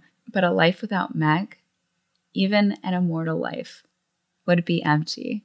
And he asks if he can stay on Earth with her. Ladies, a man will never. Never. a I man will never. Oh my God, please. Never. To be fair, I would never. If I was in Hercules' position, I'd be Yeah. like, peace. Like, sorry. He's like, I will be mortal again. You know, what happened happened. C'est la vie, whatever. Yeah. One date, one kiss, Mans is hooked. Ready to risk it all. I was about to make a really dirty joke, but I will say that. um, so Hercules, yes, he is mortal again, but he has Meg, and they get their kiss. Yeah, so then we have the final song, A Star is Born. Oh, this song is so good. I was like walking down the street the other day listening to the soundtrack and just like walking to this. I was like, I feel invincible. Nothing can touch me. I am a god. so the gang, they all fly back to Earth. Everyone in Thebes cheers for them. Mm-hmm. Hercules, like his family, that like on Earth is there. He reunites with them. And they all look up into the sky to see that Zeus has in fact painted Hercules in the stars. And one of the townspeople is like, That's Phil's boy. Yes, it is. The muses sing us out. It's like such a great vibe. Yeah. Oh, it's amazing.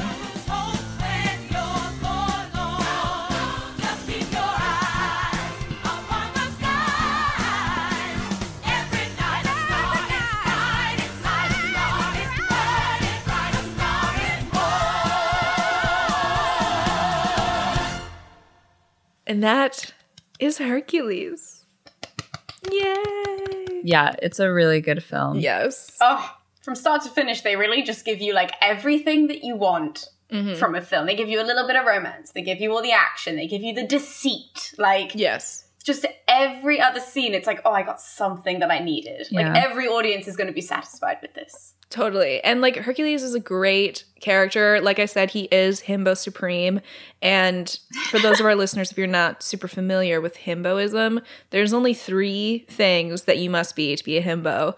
And that is kind, beefy, and dumb. Mm-hmm. And our man's Herc has all of these things. He's just like a nice dude who's really strong, a little bit dim, but has great intentions.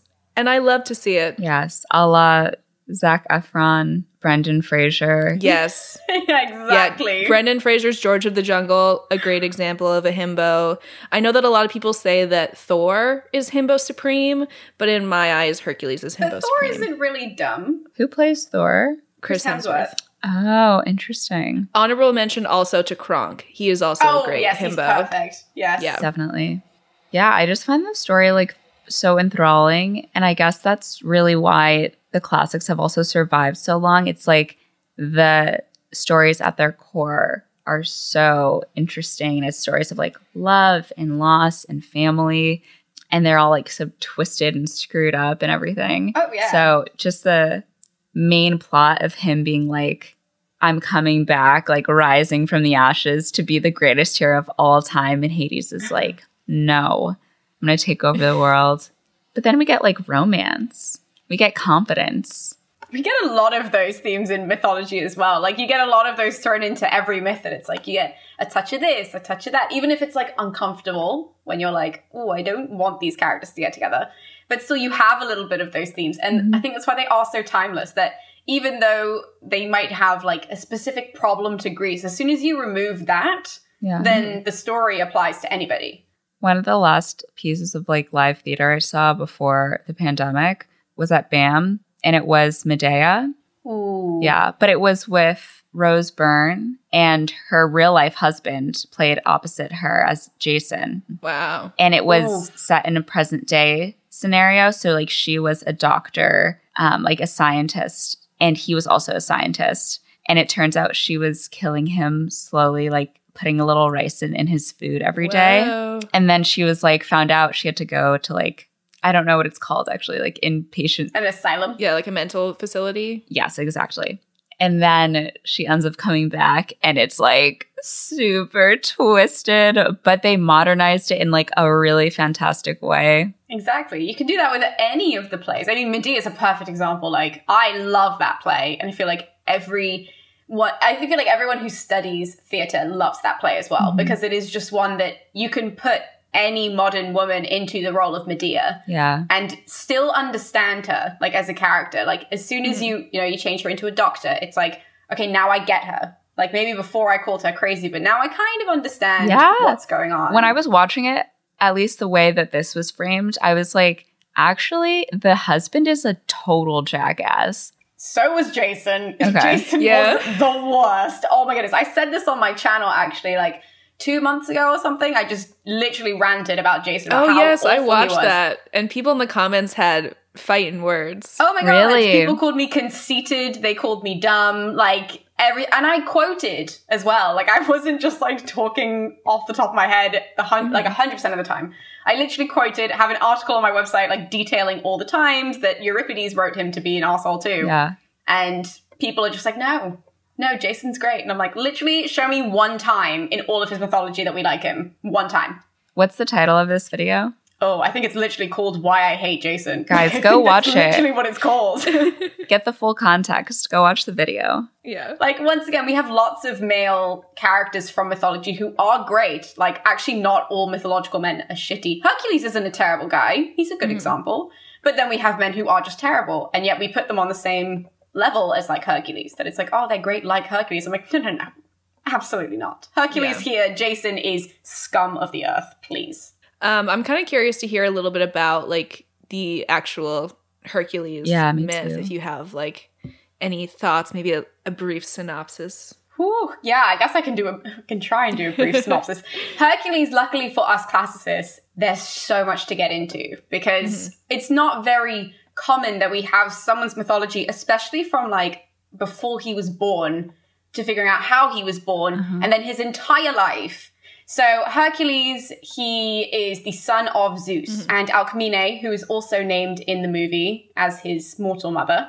Zeus actually came down, took on the guise of Amphitryon, who is Alcmene's husband, mm-hmm. pretended to be him, slept with Oh. Alcmene, impregnated her. Whoa. Yes, whilst he's in disguise as the husband, and so that's how the whole kerfuffle starts. Oh, so this is like a PG version of what actually happened. Oh happened. yes, yes. So then Alcmene, she has like the worst labor to have ever been written ever because everybody finds out that she's pregnant with Zeus's child. This becomes common knowledge, which means it becomes common knowledge to Hera, who is Zeus's wife, Yikes. and she's not thrilled about it. And so she ends up sending down the goddess of like minor goddess of childbirth and forcing that goddess to push Hercules back up into Alcmene's womb as she's trying to give birth to Hercules. Oh my god. Yeah, I know, it's dark. It is. really. Holy crap. And he's not even born yet. This goes on for seven days, like seven straight Oh. days.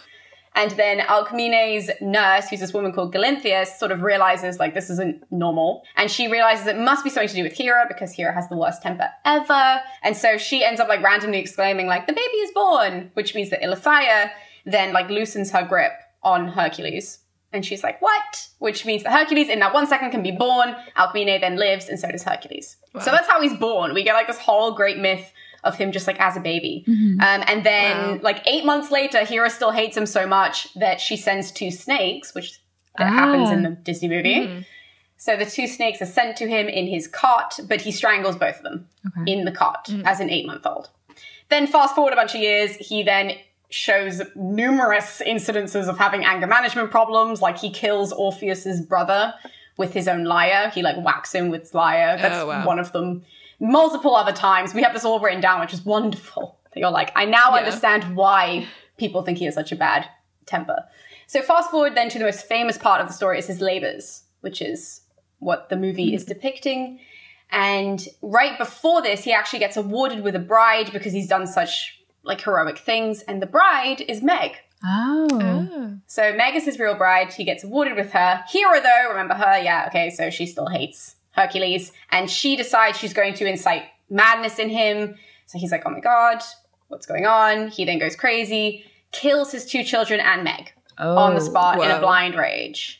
So he then feels so bad. He goes to the Oracle at Delphi and he's like, What do I do to make up for this? And she gives him the task and is like, Go to this king. He's going to give you 12 tasks to repent your sins. He doesn't exactly say that, but like hmm. along those lines.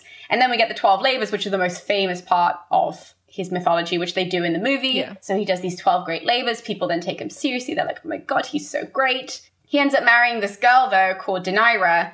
And that's how he ends up dying, is actually because she's so insecure that he's going to leave her for some other girl because he has a wandering eye. He's known for having a bit of a wandering eye. And so, because of this, she is so paranoid that she had actually had this poison given to her by Nessus after Nessus tried to sexually assault her, shall we say, instead of mm. using explicit language. So he then gives her this love potion, which obviously isn't a love potion.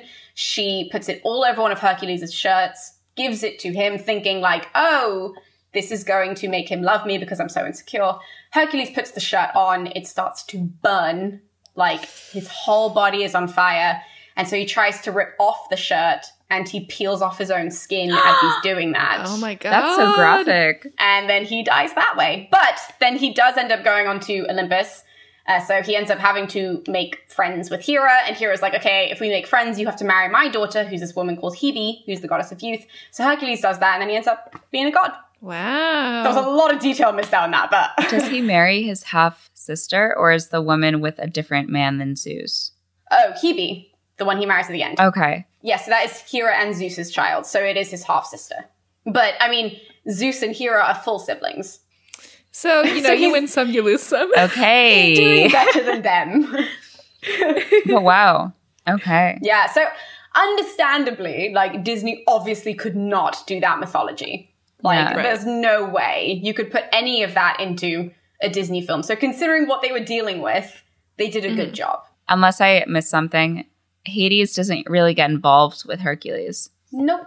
Okay. Hades isn't often used in mythology to get involved with anybody, really. Hades is pretty much confined to the underworld. He never comes up. This idea in Disney that he would, like, let people out of Tartarus, he would never do that because that's his only job. So he does it right. Like, he's Yeah. like, no, this is what I do. People are in Tartarus and he tortures them and he likes that. Uh, Which, you know what, fine. Like, if you're going to be god of something, you might as well enjoy it to each their own. So he he's not really a big character in mythology, anyways. He is in other people when they go down to the underworld. Yeah. And Hercules does go into the underworld for one of his labors, so he does meet Hades. Mm-hmm. But Hades doesn't hate him. He's just like, Yeah. oh, you're alive. You shouldn't be down here. This is for dead people. Gotcha. But yeah, that's super interesting. I think that, yeah, I, I agree that like Disney obviously did a good job with the material that they were given. I think mm-hmm. it's nice that they have so many Easter eggs throughout with like callbacks to the original myth, even if they couldn't like obviously do the original myth. Yeah. I'm curious for you guys. One thing I wanted to ask you guys is did you think you learned anything from Hercules? Like, did you walk away being like, oh, okay, like I know who this god is now?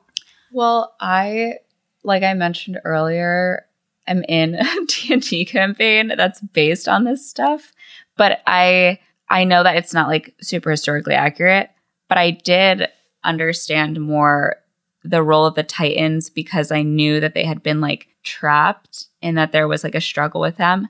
But when they were talking about the Titans in the movie, I was like, oh shit, like they're locked away in a prison. Mount Olympus, gods are ruling.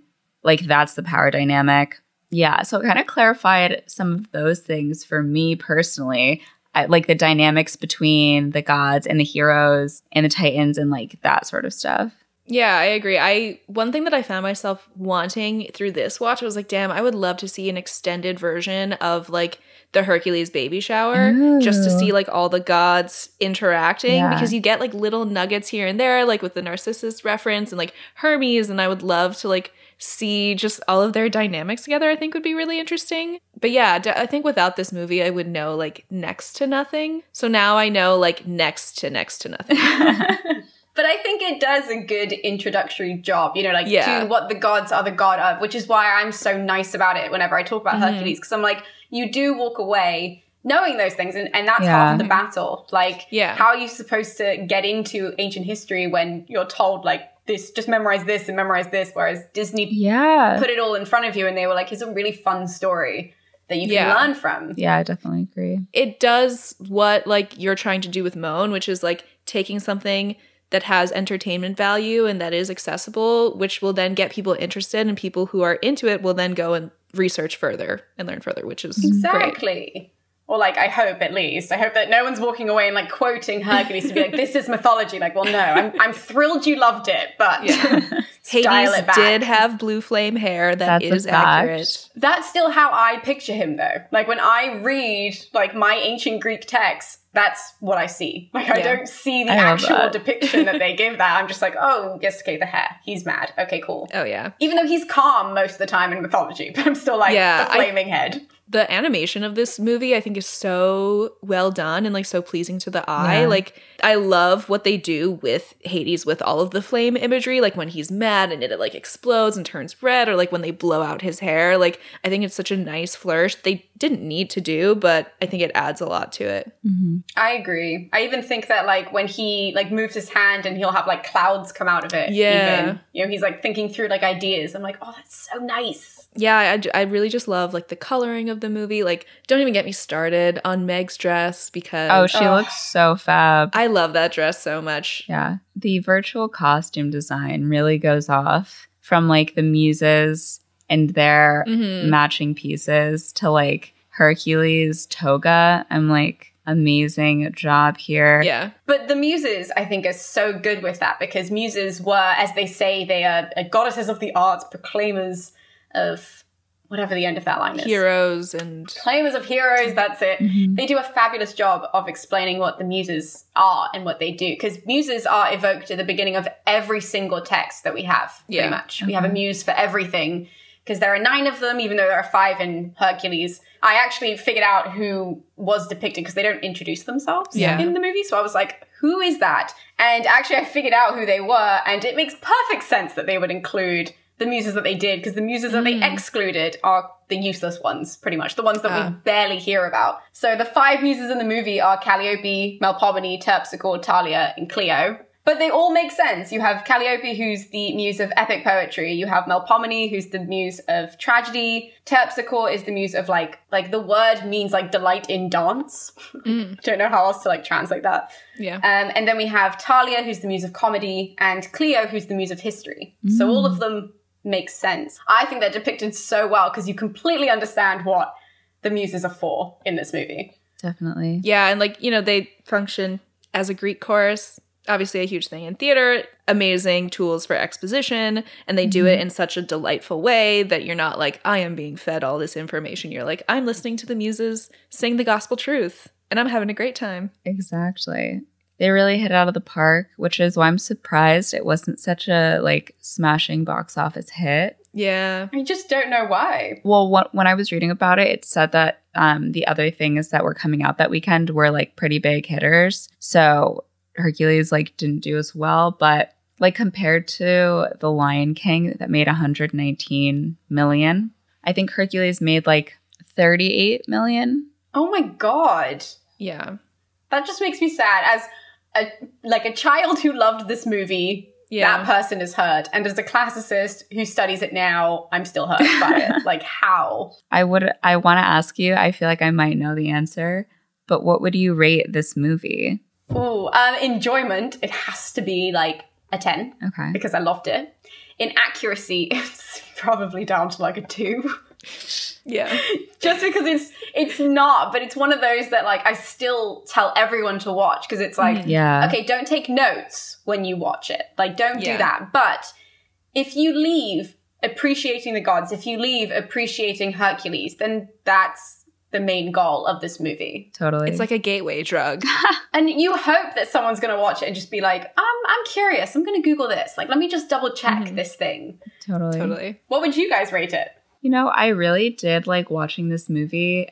I was singing along, loving Danny DeVito. I was um, enjoying Hades' performance as well. That actor, very oddly conservative now and like Republican, but he did a very good performance as Hades. So I really enjoyed the movie more than I thought I was going to. I'd say maybe I'd give it an eight. I mean, it's it's got to be a 10 for me. It's my Oh favorite Disney movie. Like We've been giving out a lot of high scores lately. yeah. It's just it's so delightful. I'm in the best mood every time I watch it. Yeah, there's really not much else to say. It's it's a It 10 slaps, out of 10. guys. You got to watch it. It really does. And if you don't watch it closely, like I've never watched it as closely as I did like last week when I was prepping for this. Mm-hmm. Yeah. And even though I did find all of the inaccuracies, like even in the jokes, which I just found ruined it for me, I was like, why did I do this? Because like, you know, like the Oedipus joke, for example, Yeah. like that makes zero sense Right. actually, because the play was written in like 430 BC and Hercules is like 1600 BC. So I was like, what? That makes Yeah. no actual sense. But once again, as soon as you remove yourself from those details, it's like, oh, this is still mm-hmm. great. Like mm-hmm. that Oedipus joke for any adult watching it is like, oh, I know that. Yeah. Yeah. But I feel like once again, as a classicist, like I know those things. But I think that that's why I don't know. Maybe you guys can correct me that going into the subject, you know, you don't know all those things, so it's hard to actually know what's going on in mythology because you're like, well, Hercules Oh, is doing this whilst everyone else is doing that. Mm-hmm. I would say that when I was learning it in like high school and stuff, it was hard to differentiate. We I don't even feel like they really talked about like time periods within it because it's all just like Mhm. lumped together as ancient Greece, ancient Rome. So I didn't even realize like this happened before this. These people were alive before those people. I feel like that is most people though. Like, Yeah. Like you guys are the norm. Like I'm the abnormal one, where it's like, oh, actually, I know all those things. Obviously, like when I see things that are muddling that for other people, I'm like, yeah, but that's going to make it harder for them. Yeah. Like, in fact, if we just present it to them as like, here's a timeline, Yeah. then it makes it mm-hmm. easier. Like we'll study the older ones and then move in, so that everybody's like, oh, okay, I get it. It can feel like it's hard to know where to start. And that's why I think Moan is so great because Definitely. you lay it out so clearly. And like there's a video for each different myth or god or etc. And you have like the timeline. So if you're interested in getting more into mythology, definitely go check out Moan Inc. There's so much great content on there. Yeah, you have oh like God, blog posts, you have a website, you have YouTube vids, you have an Instagram. Hopefully, the, the whole goal is that something's going to hit with everyone. So, mm-hmm. like, let's say that you read and you learn. So, Yeah. like, I typed up all of like my philosophy videos, just like colloquial English, like just so that it's just like how you would read a text. Right. But if you prefer to watch a video, we have a video on Persephone. You know, so you can go mm-hmm. and like listen to me rant about it. Or if you prefer more long form, like I converted a lot of my videos because I just like literally talk for like 40 minutes. So I just did those unedited and then just stuck them into like a podcast so that people can mm-hmm. listen as they walk. So it's like hopefully something will hit with everyone. But it's like you can always find something that will be the easiest version of the ancient studies that you can find. Totally. On that note, would you please tell our lovely listeners where they can find you, where they can follow you, etc.? Absolutely. So you can follow Moan Inc. It is literally just Moan Inc, no extra punctuation uh, on everything. So on Twitter, on Instagram, that's how you find me. It's on YouTube. And also, if you want just all the content in one place, then you can go to our website, which is www.moaninc.co.uk. And that has links to all of our videos and all of our posts. And it's a good hub. Beautiful. And all these links are going to be in the show notes, so definitely check them out. Yeah, it's been such a pleasure to talk to you about Hercules. Yeah. I love your enthusiasm for the movie. It was like such a pleasure. And to just get to learn more about it and what the actual myth is. So thank you so much for like joining us today. Yeah. Oh Yeah. my god, please don't thank me. You guys know I'm obsessed with this podcast. Like, it is a privilege to be on this podcast. Oh my gosh, it warms my heart ever so. um, but yeah, I really had a great time chatting with you today. I feel like I've learned a lot, and I'm definitely going to look further and find out more because you definitely have me hooked. Yes, same. I'm excited to watch some videos. I'm excited to watch the Yes. video on Jason. Oh, goodness, I definitely go off for like 40 minutes. so it's a long one. Well, thank you so much for listening, guys. We hope that you enjoyed this episode. Don't forget to follow us on Instagram. It's Movies That Raised Us. Don't forget to follow us on Twitter. It's MTRU underscore pod. Yes, our TikTok is popping off. It's at movies that raised us pod. You can email us at movies that raised us at gmail.com. Um, and don't forget, as always, to rate, review, subscribe. And if you want to shout out in our next episode, be sure to leave us a review on Apple Podcasts, and we will pick the song that plays in the 2000s movie montage of your life. So you're definitely going to want to do that.